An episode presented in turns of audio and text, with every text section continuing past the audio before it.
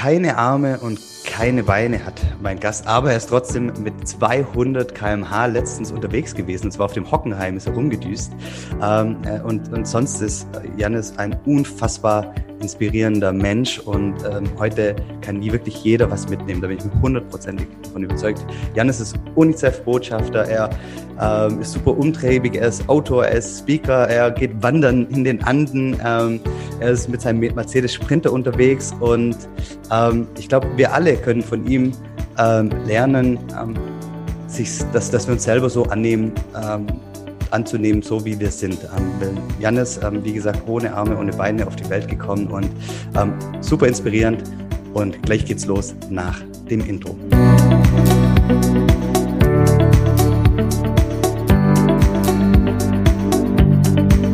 Hallo und herzlich willkommen bei Familienmensch, dem Podcast, der auch dir mitgeben will und deiner Familie, deinem Umfeld, allen, dass jeder Mensch genau richtig ist, so wie er ist. Und ähm, aus meiner Sicht kann Janis ähm, da ganz, ganz viel darüber erzählen und deswegen freue ich mich ganz, ganz arg, Janis, dass du da bist. Hallo Janis, ähm, schön, dass du da bist und gerne auch mal ähm, aus deiner Sicht, ähm, wer bist du, was machst du? Hey, ja, vielen Dank für das äh, sehr coole Intro. Ich freue mich auch riesig, dass ich hier der Gast in deinem Podcast sein darf heute. Und äh, das Wichtigste oder das meiste hast du ja eigentlich über mich schon gesagt. Ich sag mal, das Offensichtlichste hast du ja schon erzählt. Äh, ich bin ohne Arme und Beine geboren. Das weniger Offensichtliche ist vielleicht, ich arbeite als Speaker, bin ähm, jemand, der sich viel mit dem Thema Selbstwert, äh, Selbstannahme etc. beschäftigt hat ähm, der sehr viel Zeit dafür braucht, morgens seine Frisur zu machen, ähm, der es liebt zu reisen, ähm, schnelle Autos zu fahren äh, und so weiter und so fort. Und äh, der es liebt, jetzt äh, hier sozusagen in dem Interview zu sein heute. Und ich bin sehr gespannt, ich freue mich auf jeden Fall. Ja, cool.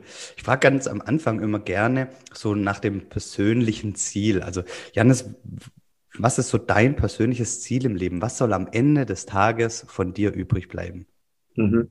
Ich würde da gern zweigeteilt darauf antworten, weil ich so ein bisschen zwei persönliche Ziele habe. Das eine richtet sich so ein bisschen nach auch dem Titel meines Buches, Dein bestes Leben, und dass ich mich eben viel mit der Frage auseinandergesetzt habe, okay, warum lebe ich dieses Leben? Ja, und ich meine, die Frage mag sich sehr hart anhören, aber das war für mich eine der zentralsten Fragen auch in meiner Geschichte, in meiner Biografie, mir diese Frage zu stellen. Lebe ich mein Leben, um mich selbst runterzumachen? Mhm. Lebe ich mein Leben, um mich selbst zu bekämpfen und zu bekriegen? Oder gibt es nicht eigentlich was anderes? Und ich fand es total spannend, weil da gibt es eine sehr, sehr spannende Übung zu dem Thema, dass man sich mental mal an das Ende seines eigenen Lebens versetzt. Mhm. Ja?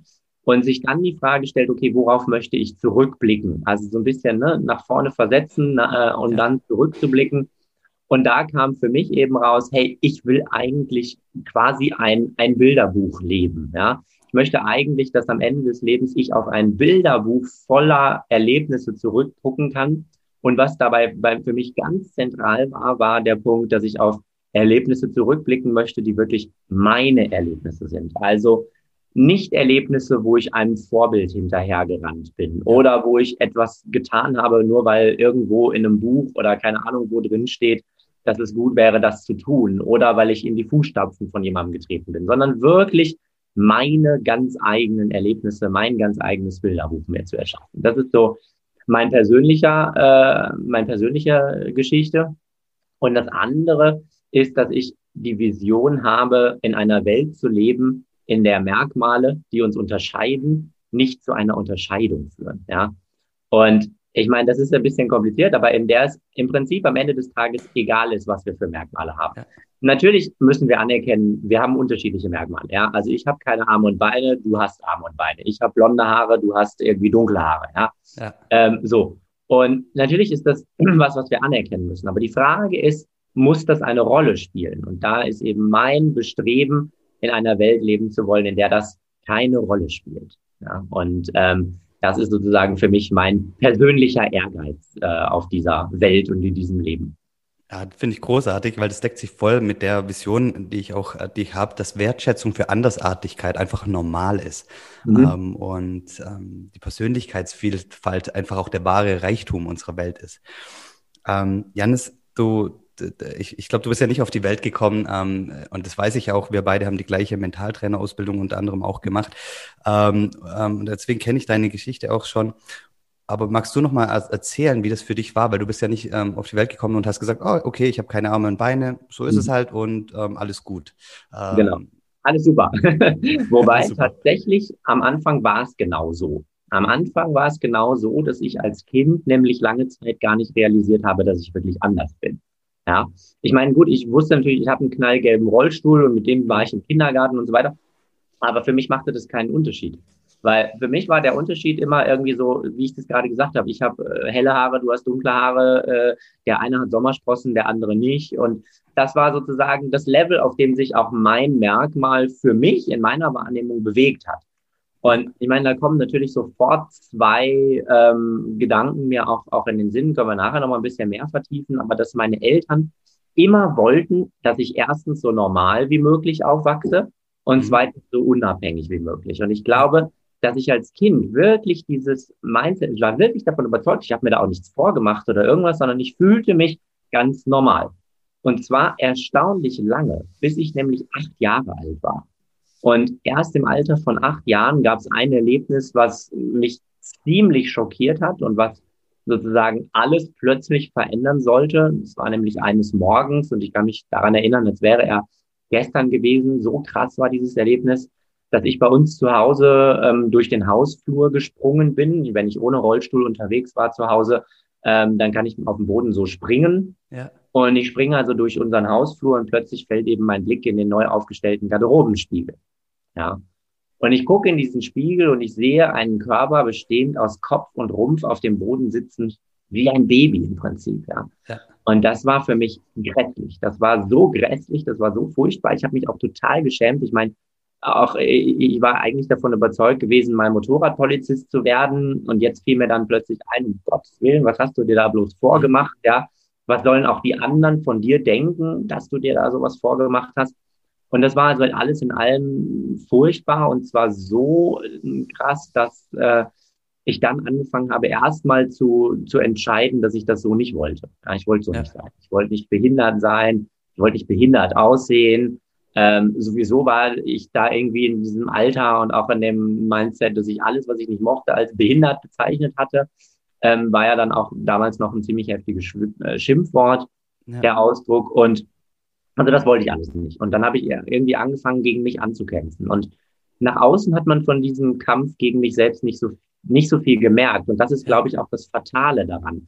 Weil nach außen hin war ich immer noch der selbstbewusste, coole Janis. Ja, nach außen habe ich mir davon kaum was anmerken lassen. Ja, aber im Innern war es eben immer dieser Kampf, immer dieses Unwohlsein, wenn Menschen mich beobachten, ähm, immer dieses Unwohlsein, wenn Menschen mich irgendwie fragen oder wenn Kinder mich fragen, warum ich denn keine Arme und Beine habe und so weiter und so fort. Ähm, bis zu dem Punkt, dass ich dann irgendwann feststellen musste, hey, da spielt sich alles in meinem Kopf ab. Aber bis zu dieser Erkenntnis, dass sich das alles in meinem Kopf abspielt, dass nichts davon war irgendwie durch außen gesteuert. Ja, das war alles nur meine eigene Wahnvorstellung, will ich fast sagen, dass andere Leute vielleicht die gleichen mich mich genauso hässlich beschreiben oder sehen würden, wie ich das tat. Ich fand mich ja, ja richtig gehend fast hässlich teilweise, wenn ich ja. in den Spiegel geschaut habe oder so. Ne? Und diese Erkenntnis hat aber neun Jahre gedauert, bis ich 17 Jahre alt war ähm, bis ich dann an dem Punkt äh, mir überlegt habe und, und dann eben zu diesen Überlegungen kam, okay, was will ich eigentlich von meinem Leben? Ist das wirklich das, worum es im Leben geht? Ist das wirklich das, womit du dein Leben verwenden möchtest, worauf du dein Leben verwenden möchtest? Ja, geht es darum, dich selber fertig zu machen? Geht es darum, äh, dich selbst zu kritisieren? Geht es darum, dich selbst hässlich zu finden oder geht es nicht eigentlich um was anderes? Und dann war aber für mich natürlich die Frage, okay, was mache ich jetzt damit? Ja, wie, wie ja. gehe ich jetzt damit um? Weil das ändert, ist ja nicht wie ein Lichtschalter, den man dann drückt und am nächsten Tag ist alles gut. Und nichtsdestotrotz war dann der Punkt für mich erstmal überhaupt den ersten Schritt zu machen. Und der erste Schritt war für mich, dass ich dann mit 17 Jahren eine Entscheidung getroffen habe, die wahrscheinlich die wichtigste Entscheidung meines gesamten Lebens war, nämlich die Entscheidung, mich selbst anzunehmen. Mich selbst und meinen eigenen Körper anzunehmen, so wie ich bin. Und durch diese Entscheidung hat sich dann wiederum mit 17 nochmal alles radikal verändert. Und was ich dabei so spannend fand, war, eigentlich wollte und musste und habe ich am Ende auch geschafft, wieder zurückzukehren ähm, in das Mindset, was ich als Kind hatte. Ja? ja. Als Kind war mir natürlich logisch, auf logischer Ebene war mir bewusst, okay, ich habe keine Arme und Beine, aber es spielte keine Rolle. Spielte einfach keine Rolle. Und eigentlich musste ich zu diesem Mindset zurückkehren. Eigentlich war es ein Rückkehren zu diesem kindlichen Mindset. Das finde ich dabei so spannend. Ne? Ja, und wie hast du das, also du hast ja die Erkenntnis dann mit 17 gehabt.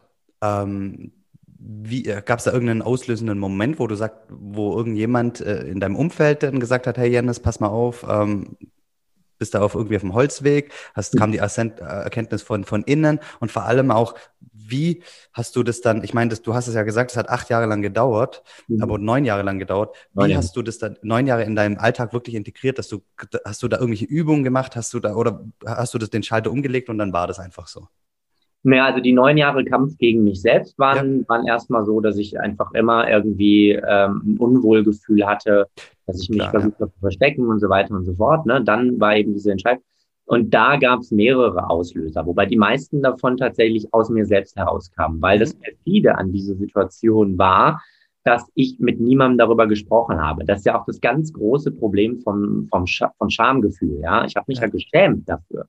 Ja, und das ist ja genau das Problem, dass man eben nicht mit anderen drüber redet und dadurch das Ganze aber noch intensiviert, ja, und, und das so eine, so, so eine sich aufschaukelnde äh, Geschichte dann wird. Ne?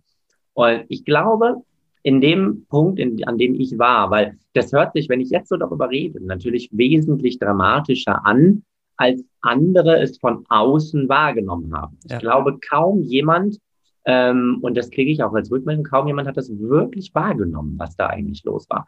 Bis auf vielleicht meine Eltern. Die hatten so ein bisschen ein Gefühl, aber ich habe sie ja auch nicht an mich rankommen lassen. Also am Ende des Tages waren es eher dann so verschiedene Auslöser, ähm, nämlich die Spitze war, dass ich mit Prothese versucht habe zu laufen mhm. ähm, und so dachte, okay, ich kann mich vielleicht unter oder hinter meinen Prothesen verstecken. Ja. Ähm, muss dann nur noch eine lange Hose und einen langärmeligen Pulli oder sowas anziehen, ne? Und dann kann ich normal sein wollte ja immer normal sein. Das war eigentlich ja. mein Ziel. Ich wollte normal aussehen, normal sein und so weiter. Ähm, da habe ich aber festgestellt, das war eben doch nicht das Richtige. Was mir heute nach der Mentalcoach-Ausbildung jetzt total klar ist, dass das nicht funktionieren konnte, weil ich habe versucht, ein inneres Problem mit einer Äußerlichkeit zu lösen. Ja, Prothesen sind ja eine reine Äußerlichkeit. Ja. Ich hatte ja nicht, hätte ich das Ziel gehabt, mit den Prothesen unabhängiger zu werden, dann wäre es auch wiederum sozusagen ein anderes Ziel gewesen. Dann hätte es vielleicht funktioniert. Aber ich hatte ja nur das, nur das Ziel, mich zu verstecken. Und das ist natürlich die völlig falsche Herangehensweise, wie man, wie ich jetzt heute weiß. Aber das ist also gescheitert. Und dann gab es noch einen zweiten Auslöser, nämlich, dass ich die Frage gestellt habe, warum musste das ausgerechnet mir passieren? Ja. Warum musste ausgerechnet ich ohne Arme und Beine geboren werden? Und ich glaube, dass das somit die zerstörerischste Frage ist, die wir uns überhaupt stellen können. Ja, weil auf diese Frage gibt es eigentlich keine Antwort. Ja, ganz im Gegenteil. Das löst wiederum eine Negativspirale aus mit allem, was so dazugehört. Und ich habe diese Frage gestellt, ich habe diese Frage aber meiner Mutter gestellt. Mhm. Und die Antwort meiner Mutter war so genial und so krass, denn die Antwort war, Ernest, ich bin überzeugt davon, dass jedes Kind, bevor es geboren wird, sich selbst überlegt, mit welchem Baukasten, mit welchen Voraussetzungen, mit welchen Herausforderungen und so weiter es auf die Welt kommen möchte. Und gleichzeitig, mit welcher Aufgabe es auf die Welt kommen möchte. Und, und so war ihre Antwort dann weiter, und jetzt liegt es an dir, für dich herauszufinden, was deine Aufgabe ist, denn ich glaube, dass deine Aufgabe etwas damit zu tun hat, warum du dich gegen Arme und Beine entschieden hast. Und ich meine, diese Antwort muss man mal so ein bisschen auf sich wirken lassen. Aber ich fand die so, also jetzt auch aus, aus heutiger Perspektive noch, finde ich die so krass, weil ich glaube, schneller und krasser kann man jemanden nicht aus einer vermeintlichen Opferrolle rauszerren, rein in die, äh, in, so wie wir es in unserer, in unserer Mentalcoach-Ausbildung gelernt haben, rein in die Meisterschaft oder rein ins Regisseur-Dasein, ja. Und ähm, das ist, ist sozusagen, ich will da gar nicht so sehr auf den religiösen Aspekt drauf eingehen, aber was diese Antwort bei mir bezweckt hat, war, dass ich meine Energie einfach umlenken konnte. Ich konnte meine Aufmerksamkeit, meine Ressourcen, meine Energie umlenken, weg von der Frage, warum ausgerechnet ich, hin zu der Frage, naja, was könnte denn vielleicht der Grund dafür gewesen sein oder was könnte denn die Aufgabe sein und so weiter. Ja, ja hochspannend. Und dann, dann hast du dann dann angefangen, ähm, dich auch viel mit dir selber zu beschäftigen? Oder bist du dann, hast du gesagt, okay, dann, äh, oder wie, wie ging, dann, ging dann der Prozess genau. weiter, dass du jetzt also, heute ja. auf der Bühne stehst? Mhm, und, genau, ähm, ja, sorry. Genau, das hat dann nochmal sehr lange gedauert und ich glaube, das war dann ein Prozess, der wahrscheinlich auch nie abgeschlossen sein wird. Ja? ja. Ähm, angefangen mit der Entscheidung, mich selbst zu akzeptieren. Die war für mich so der, der Grundstein, der Startpunkt. Das war eine unheimlich wichtige Entscheidung. Warum? Weil ich dadurch mich immer wieder darauf zurück oder daran zurück erinnern kann, warum tue ich jetzt dieses Training? Ja. ja. Und mein Training hatte verschiedene Komponenten. Das erste war mal, dass ich mit äh, so verrückten Glaubenssätzen aufgeräumt habe, wie zum Beispiel, stell dich nicht in den Mittelpunkt oder Eigenlob stinkt oder man darf sich selbst nicht attraktiv finden. Äh, also diese, diese ganzen Dinge oder sei nicht neugierig, steck deine Nase nicht überall rein. Ja? Alles, was man so irgendwie dann in der Schule oder im Elternhaus lernt, was auch ich gelernt habe, ähm, wo ich mich bis heute frage, warum eigentlich? Ähm, ich halte das für höchst fragwürdig, dass wir in einer Gesellschaft leben, in der ich zwar neun Jahre lang mich selbst heruntermachen darf und mich selbst zerstören darf, aber nicht mal kurz stolz sein darf, wenn ich was erreicht habe, wofür ich mich wirklich angestrengt habe. Das ist doch absurd, oder? Also das waren mal die ersten Schritte, die ich unternommen habe. Und so blöd, wie sich das anhört, aber ich habe mich hingesetzt, ich habe Listen geschrieben, beispielsweise mit Dingen, die mir einfallen, die positiv in meinem Leben sind. Ja, ich meine, ich musste ja mein mein Gehirn, ich ich meine, ich bin jetzt kein ausgewiesener Hirnforscher, aber ähm, wenn ich das richtig verstanden habe, funktioniert unser Gehirn ja so, dass es Routinen entwickelt, ja. Und sozusagen, je besser eine Routine ist, desto mehr, ich stelle mir das dann immer auch vor. Also am Anfang ist es ein Feldweg und am Ende ist es eine sechsspurige Autobahn, ja. ja. So, und je häufiger wir den Weg Richtung negative Gedanken gehen, desto größer wird sozusagen der Ausbau dort dieser Autobahn. Und deswegen musste ich ja überhaupt erstmal anfangen, den, den anderen Weg, den, den, den, den, der noch Feldweg war, ja. ähm, hin zur positiven Seite, den überhaupt mal auszubauen. Ne? Und das war eben über Listen, habe ich geschrieben, ich habe trainiert, in den Spiegel zu gucken und dabei zu sehen, was mir gefällt. Ich habe mich mit der Frage auseinandergesetzt, was finde ich selbst an mir attraktiv? Mag jetzt wahnsinnig überheblich oder wahnsinnig komisch klingen, aber ich glaube, dass das unheimlich wichtige Punkte sind, weil am Ende des Tages ist ja die Frage, wenn ich es selbst nicht schaffe, mir selbst mein bester Freund zu sein, mich selbst zu akzeptieren, dann kann ich es von anderen auch nicht verlangen. Beziehungsweise ganz im Gegenteil, wie sollen andere es dann schaffen? Und das waren also meine Übungsschritte, die ich da erstmal sozusagen äh, dann gemacht habe.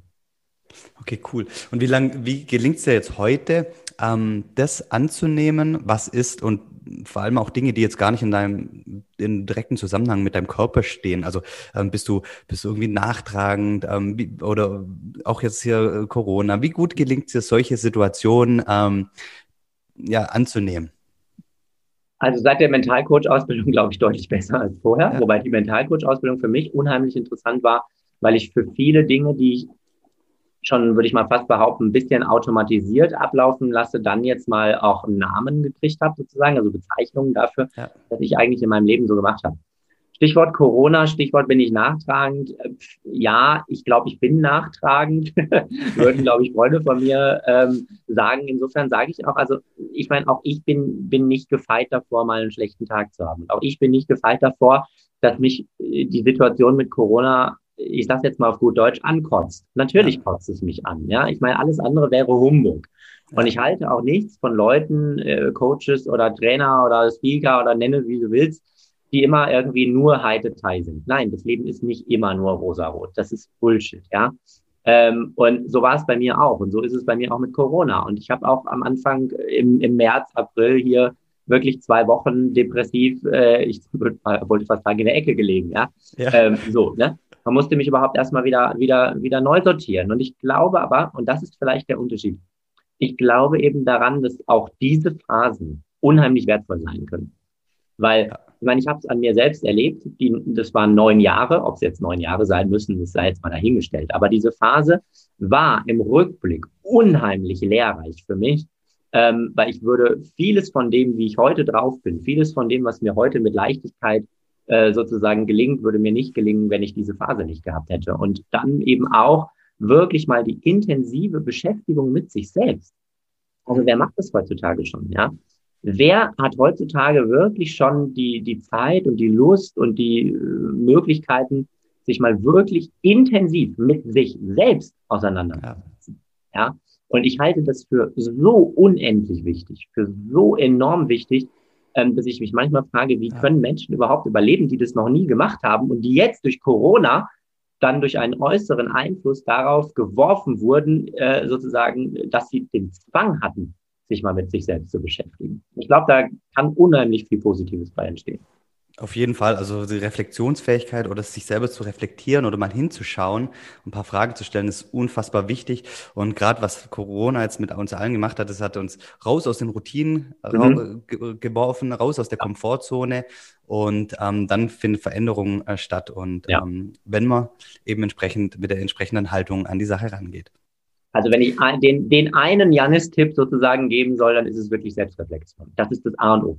Ich reflektiere so unheimlich viel, das kann man sich nicht vorstellen. Ich reflektiere alles. Also jede Mundbewegung, jede, ähm, also jeden, jeden Schritt, der wird bei mir reflektiert bis zum Umfallen.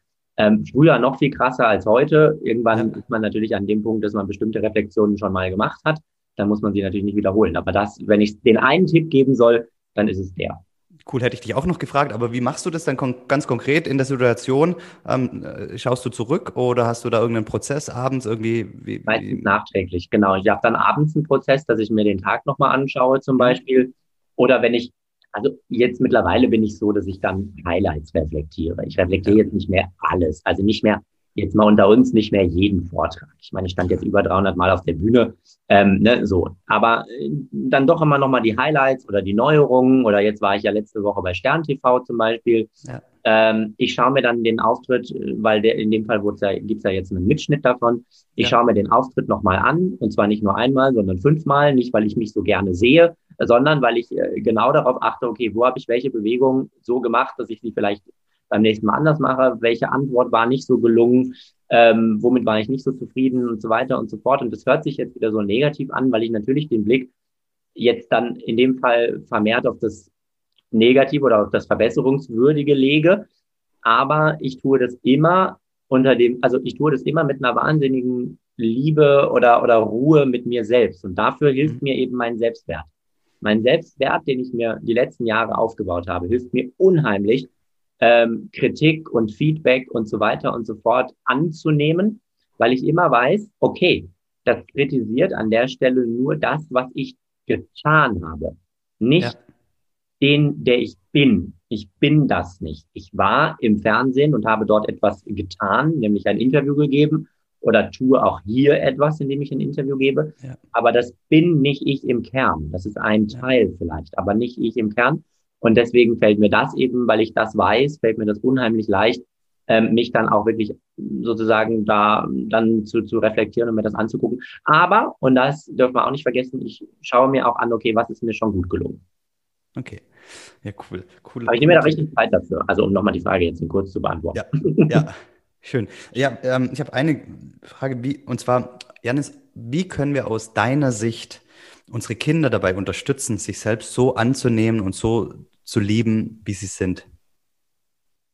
Oh ja, sehr, sehr wichtige Frage. Und ich glaube, ich kann die Frage gar nicht abschließend beantworten, ja. Ähm, weil ich glaube, da gibt es verschiedene Herangehensweisen. Aber ich möchte vielleicht mal so ein paar Punkte nennen als Inspiration, ähm, die mir aufgefallen sind in, in meiner Erziehung oder in, in meiner Biografie oder dann auch später jetzt als Speaker, wo ich ja mit vielen Leuten im Kontakt war was mir da so auffällt. Das ein, also zwei Dinge habe ich ja vorhin schon genannt. Das waren die zwei grundlegenden Entscheidungen, die meine Eltern getroffen haben. Das eine war, dass sie wollten, dass ich so unabhängig wie möglich aufwachse. Mhm. Und das muss man sich mal vorstellen, weil sie haben das in aller Radikalität durchgebockt. Ja, ähm, das hieß dann auch, dass ich bereits mit 19 Monaten meinen ersten elektrischen Rollstuhl bekommen habe. Ja, okay. weil natürlich klar war, okay, wenn andere Kinder laufen lernen, ungefähr in dem Alter, wollten meine Eltern eben auch, dass auch ich laufen lernen kann. Mhm. Hieß aber auf der anderen Seite auch, dass meine Eltern mir in ganz vielen Situationen eben keine technischen Hilfsmittel, keine Hilfe und gar nichts mit auf den Weg gegeben haben, was sich dann aus heutiger Perspektive manchmal brutal anhört. Aber wenn meine Eltern zu mir, oder wenn ich gesagt habe, hey, ich habe Durst, ich würde gerne was trinken, haben meine Eltern gesagt, ja, hier ist ein Glas Wasser, probier's halt aus. Ja. Sie haben mich unheimlich viel ausprobieren lassen. Sie haben mich extrem früh, wenn man das heute nochmal sich sozusagen vorstellt, äh, extrem früh wirklich auch ich will jetzt, hätte jetzt was gesagt, zu Hause rausgeworfen. Nein, ich bin nicht zu Hause rausgeworfen worden, aber ich hatte extrem früh ähm, Freiheiten, mich, mich auszutesten, mich zu bewegen. Natürlich bin ich dabei auch mal auf die Nase gefallen und natürlich ist auch das eine oder andere Glas dabei kaputt gegangen. Ja. Und natürlich hört sich das brutal an, aber ich glaube, es wäre viel brutaler gewesen, wenn meine Eltern mich immer und immer und immer wieder unterstützt hätten. Ja? ja. Wenn sie mich zur Schule gefahren hätten, statt mich selbst fahren zu lassen, äh, wenn sie mich immer ins Einkaufszentrum zu Freunden zum Kino transportiert hätten, ohne dass sie mir die Chance gegeben hätten, das mal selber auszuprobieren ja. ähm, und so weiter und so fort. Also das der eine Punkt. Der andere, dass sie wollten, dass ich so normal wie nur irgendwie aufwachse. Und da vielleicht zwei Punkte dazu nochmal, weil mir das oft auffällt und ich da eigentlich immer einen Schreikrampf kriegen könnte. Bei Eltern mit Kindern, die vielleicht irgendwelche Merkmale haben, äh, die, die ja besonders sind, will ich es jetzt vielleicht mal sagen. Ja, der eine Punkt ist, dass ich das oft erlebe, dass dann mit dem Namen zusammen in der Vorstellung immer auf dieses Merkmal oder auf die Behinderung eingegangen wird. Also dann heißt es zum Beispiel, das ist der Felix. Ach ja, der hat übrigens, und dann kommt irgendwas, Down-Syndrom. Oder, ach, das ist der Janis, der hat übrigens keine Arme und Beine. Ja, erstens, entweder man sieht, oder es ist aber auch egal. Aber was macht das denn mit dem Kind, bitteschön?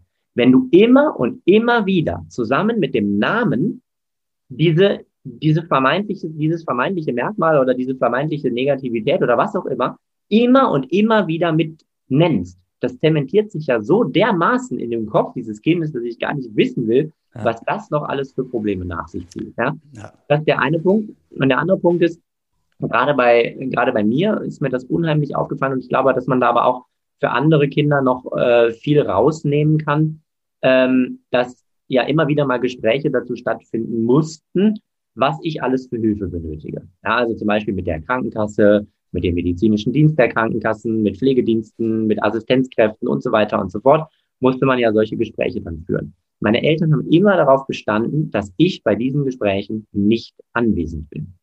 Und das ist gar nicht so normal, weil normal wäre gewesen, dass natürlich die Kinder bei solchen Gesprächen immer mit dabei sind.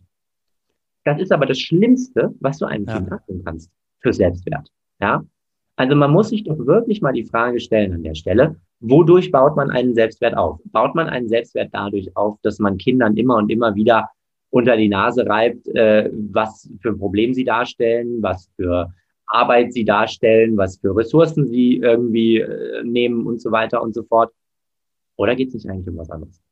Und ich glaube, das sind so diese Punkte, dass man sich darüber wirklich mal in der Tiefe Gedanken macht, okay, worüber baut man Selbstwert auf? Man baut Selbstwert darüber auf, indem man Kinder darin unterstützt, herauszufinden, was können sie eigentlich gut, indem man ihnen die Freiheit lässt, natürlich nicht im Extrem, aber mal so ein bisschen auf sich stolz sein zu dürfen, ja, indem man sie lehrt, mit sich selbst umzugehen, als wären sie selbst ihr bester Freund. Für mich eine wahnsinnig spannende ähm, Angelegenheit. Wie spreche ich eigentlich mit mir selber? Ja? Ähm, und das waren eben diese Punkte, die ich als Kind teilweise lernen durfte, dann leider wieder vergessen habe und am Ende mich wieder darauf erinnern musste, daran erinnern musste.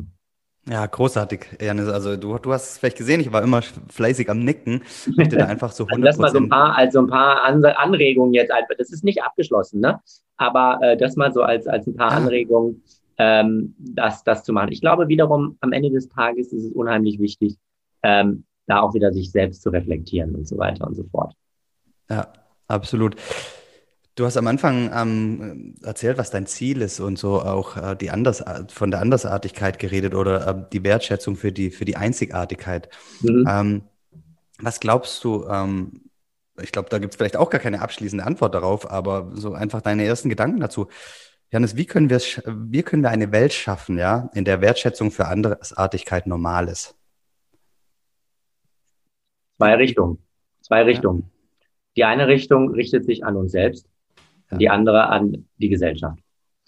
Das an uns selbst erlebe ich ganz häufig, mh, hm, hat sehr viel mit der Frage der Eigenverantwortung zu tun. Dass wir uns selber mal die Frage stellen, okay, was habe ich eigentlich in diesem ganzen Konstrukt, was wir immer so Gesellschaft nennen, was habe ich da eigentlich für, selber für eine Verantwortung? Ja. Was sind die Schrauben, die ich drehen, die ich verändern kann und am Ende des Tages vielleicht sogar muss. Zumindest wenn ich im Hinblick auf eine moralische Verpflichtung sozusagen jetzt mal eingehen möchte. Ja? Ähm, das, ist, das ist der erste Punkt. Der fällt mir unheimlich oft auf, weil wir sind sehr schnell daran, gesellschaftlich was zu kritisieren oder politisch was zu kritisieren oder andere zu bewerten. Dann kommt auch immer diese ganze Bewertungsgeschichte dann dazu. Wir bewerten ja unheimlich schnell. Das passiert innerhalb von Millisekunden, Milliardenstel Sekunden, keine Ahnung, das haben wir oft gar nicht bewusst äh, unter Kontrolle, aber man kann das auch üben, sozusagen. Ähm, und das hat eben viel mit der Frage der Eigenverantwortlichkeit zu tun. Und dann ist eben die andere, das ist dann eine gesellschaftliche Frage, okay, wie können wir als Gesellschaft diese Sache sozusagen besser ähm, managen, managen wird jetzt falsch, aber wie können wir sozusagen zu mehr Wertschätzung kommen als Gesellschaft als Ganzes? Und ich glaube, das funktioniert ähm, einerseits über Begegnungen. Wir müssen einfach wirklich uns mal an die Nase fassen und uns selbst mal die Frage stellen, wie viele Menschen haben eigentlich unterschiedliche Merkmale oder wie viele unterschiedliche Merkmale gibt es eigentlich in meinem Umfeld? Ja, und wie kann ich die erhöhen? Ich hatte zum Beispiel in dieser ganzen Rassismusdebatte mal eine sehr spannende Frage äh, gelesen, ähm, das mal gefragt, hier Black Lives Matter, diese, diese Nummer da, ähm, die, die, die spannende Frage gelesen, okay, wenn man sich jetzt mal selber die Frage stellt, wie viele Bücher habe ich eigentlich selber von People of Color in meinem Leben schon gelesen? Ist ja manchmal eine Frage, ja. Wie viele? Und dann im Vergleich dazu, wie viele Bücher habe ich von Menschen gelesen, die eine weiße Hautfarbe haben? Ja? Mhm. Und das fängt mit solchen Sachen an. Also wirklich mal Begegnungen ähm, ja, stattfinden zu lassen ähm, und so weiter und so fort. Aber der, der Anfang ist immer, bist, bist immer du selbst. Weil auch eine gesellschaftliche Entwicklung passiert immer mit Einzelpersonen. Wir haben keine einzige gesellschaftliche Entwicklung in der Vergangenheit, wenn man sich die Historie anguckt, ähm, äh, erlebt, äh, wo nicht eine einzige Person mal aufgestanden ist, weil sie das Gefühl hatte, hier läuft irgendwas nicht richtig. Ja. ja, eigentlich diskutiere ich immer gerne mit, mit meinen Gästen ähm, auch eine These, die ich habe. Aber ich glaube, mhm. du hast die schon so vielfach ähm, beantwortet, weil eine These, die ich habe, ist, wer, wer seine Kinder und Kollegen und sein Umfeld äh, in, führen, inspirieren und ein Vorbild sein möchte, muss zuerst lernen, sich selbst zu führen. Ja. Das ist die These, ja. die ich habe. Und ich glaube, du hast sie eh schon beantwortet mehrfach. Das kannst du auch, auf, also meiner Meinung nach kannst du das auf alles anwenden, ja. Also wer eine Partnerschaft führen will, muss zuerst mal sich selbst lernen zu lieben. Wer eine Freundschaft führen will, muss sich zuerst mal selbst Freund sein. Äh, wer, wer andere wertschätzen will, muss sich erstmal selbst wertschätzen. Da geht kein Weg dran vorbei. Es funktioniert nicht anders. Ähm, es funktioniert allerdings, und das dürfen wir nicht vergessen, es geht schon immer in zwei Richtungen. Also das vielleicht nochmal zurück auf die Frage, okay, was kann man eigentlich seinen Kindern mit auf den Weg geben? Das eine ist der, der Selbstwert. Mhm. Wenn es aber einen Selbstwert gibt, muss es ja eigentlich logischerweise auch einen Fremdwert geben. Ja? Jetzt steht das Wort Fremdwert oder Fremdwertschätzung zwar nicht im Duden, also es ist kein offizielles Wort offenbar, ähm, aber ich finde logischerweise gesehen, logischerweise betrachtet muss es das eigentlich auch geben. Und ich bin kein großer Freund davon zu sagen, okay, du darfst dich nur auf deinen Selbstwert konzentrieren und das andere ist egal. Das glaube ich nicht. Ich glaube, wir sind am Ende des Tages immer noch Menschen. Wir vergleichen uns immer. Es, manchmal habe ich dann Leute, die mir dann erzählen, nein, nein, sie seien längst aus der Falle heraus, sich mit anderen zu vergleichen. Blödsinn, glaube ich nicht. Also denjenigen will ich wirklich mal kennenlernen, der sich mit niemandem anders vergleicht, ja. Ähm, und dann würde ich das gerne mal wirklich austesten. Das glaube ich nicht. Ich glaube aber auch gar nicht, dass das das Ziel sein muss, sich nicht zu vergleichen. Das ist auch Blödsinn. Weil wir sind nun mal Menschen und das müssen wir anerkennen, ja. Ähm, die Frage ist vielmehr, mit welcher Perspektive beziehungsweise mit welcher Einstellung tun wir die Dinge und mit welcher Einstellung vergleichen wir uns vergleichen wir uns, um uns danach schlechter zu fühlen. Also Stichwort Social Media, ja, mhm. was jetzt immer so dargestellt wird als wahnsinnig große Gefahr, gerade auch für Kinder. Es wird ja angeblich alles immer schlimmer und jetzt kommt dann TikTok und auf TikTok geht es dann noch schlimmer her, als es auf Instagram und auf Facebook eh schon schlimm hergeht. Ja, aber was soll das Ergebnis dessen sein? Dann müssten wir hingehen und es unseren Kindern komplett verbieten. Funktioniert aber nicht, weil irgendwann sind sie dann eh in einem Alter oder finden dann irgendwie ihre Wege. Ja, ist Blödsinn. Wir können es nicht unterbinden. Wir können den Vergleich nicht beenden. Das funktioniert nicht mhm. meiner Meinung nach. Was wir aber machen können, ist uns die Frage zu stellen, warum vergleichen wir uns? Was kann denn das Positive an so einem Vergleich sein? Wenn ich zum Beispiel Instagram aufmache, dann folge ich natürlich irgendwie auch anderen Leuten, die im Rampenlicht stehen. Äh, und manchmal beschleicht dann auch mich das Gefühl, okay, boah, die stehen irgendwie auf größeren Bühnen oder häufiger auf einer Bühne oder sind häufiger im Fernsehen als ich oder, oder, oder, oder. Und dann kommt da so diese diese Vergleichsgeschichte rein. Ich stelle mir dann immer die Frage, okay, was löst es jetzt bei mir wirklich aus? Was ist wirklich das, was mich an diesem Vergleich oder an dem, was derjenige tut, fasziniert. Also ich versuche immer auf den Kern, auf den Boden der, der Sehnsucht. Also da steht ja offenbar eine Sehnsucht dahinter. Entweder ist die Sehnsucht mehr Erfolg oder die Sehnsucht ist größere Bühnen oder keine Ahnung was. Und ich versuche mich immer auf den Kern dessen zu fokussieren und das dann umzuwandeln in ein persönliches Ziel von mir.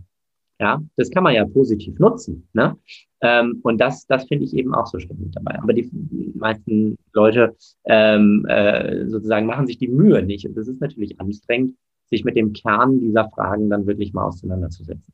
Absolut. Das ist viel einfacher, wenn, wenn du den anderen auf Instagram siehst, sagen, boah, wahrscheinlich ist es eh ein Idiot oder keine Ahnung, irgendwie so den runterzumachen, wieder in die Bewertungsschiene zu gehen, anstatt wirklich, wie du sagst, selber mal reinzuhorchen, sagen, okay, welches Bedürfnis ist bei mir jetzt eigentlich nicht gerade äh, nicht befriedigt? Genau. Ähm, und, welche und, Bedürfnisse triggert das genau. eigentlich? Welche triggert ist es wirklich? Genau, ist es wirklich das dicke, fette Auto, vor dem er sich da fotografiert hat, was er sich im Übrigen für wahrscheinlich einen Apfel und ein Ei irgendwo geleast hat für eine Stunde, um da mal ein Fotoshooting zu machen, Klammer auf, Klammer zu. Oder ist es was ganz anderes? Was, was triggert mich dabei? Ja, will ich auch dicke Autos fahren? Oder ist der Trigger vielleicht, dass ich es total faszinierend finde, mit welcher Leichtigkeit er sein Leben lebt? Ja. ja? So, und das kann man ja umdefinieren oder umwandeln, äh, diese Trigger in eigene Ziele. Jan ist wundervoll. Also un, ich, wir sind jetzt schon äh, weit über, über, über, über, der Zeit, aber ich finde es ähm, unfassbar viel Weisheit ähm, und ich könnte noch stundenlang mit dir reden. Janis, ähm, wenn jetzt äh, die, die, Leute, die, die werden zugehört haben, werden inspiriert, begeistert sein. Wo können sie mehr über dich erfahren? Wo sollten sie hin? Was sollten sie lesen? Was sollten sie anschauen? Was sollten sie lesen? Überall, wo es äh, Internet gibt, sozusagen. Überall, wo es Social Media gibt, bin ich vertreten, hauptsächlich äh, LinkedIn, Facebook, Instagram. Äh, man kann gerne auch mal meine Webseite besuchen. Da gibt es einen Blog mit mittlerweile um die 100 Artikel. Ähm, auch viele zum Thema Selbstwert. Und äh, ich darf eine Sache vielleicht noch ankündigen. Im Mai wird es genau speziell zu diesem Thema ein ganzes Buch von mir geben, wo dann sozusagen nochmal ein bisschen, äh, ja, bisschen genauer und ein bisschen äh, wie heißt das, umfangreicher drinsteht, was kann man eigentlich alles machen. Ähm, auch im Hinblick auf, auf Kindererziehung oder im Hinblick auf andere Menschen, geht ja auch nicht immer nur um Kinder, man beeinflusst ja auch Freunde und Kollegen und Bekannte. Ähm, das kommt im Mai raus. Ähm, das darf man sich dann gerne auch durchlesen. Da steht, glaube ich, nochmal viel Spannende drin. Und ich freue mich immer irgendwie dann auch, falls dem einen oder anderen das Interview gefallen hat, über eine kurze Rückmeldung. Cool. Janis, vielen, vielen herzlichen Dank für deine Zeit, für deine äh, für deine wertvollen Impulse und ähm, ich wünsche dir ähm, von Herzen alles Liebe, alles Gute, eine großartige Advents- und Weihnachtszeit und einen äh, schönen Urlaub, wie ich, wie ich vorher erfahren habe. Und ja, ähm, herzlichen Dank. Ja, vielen Dank auch. Das wünsche ich dir auch und allen, die zugehört haben, ebenso. Danke. Dankeschön.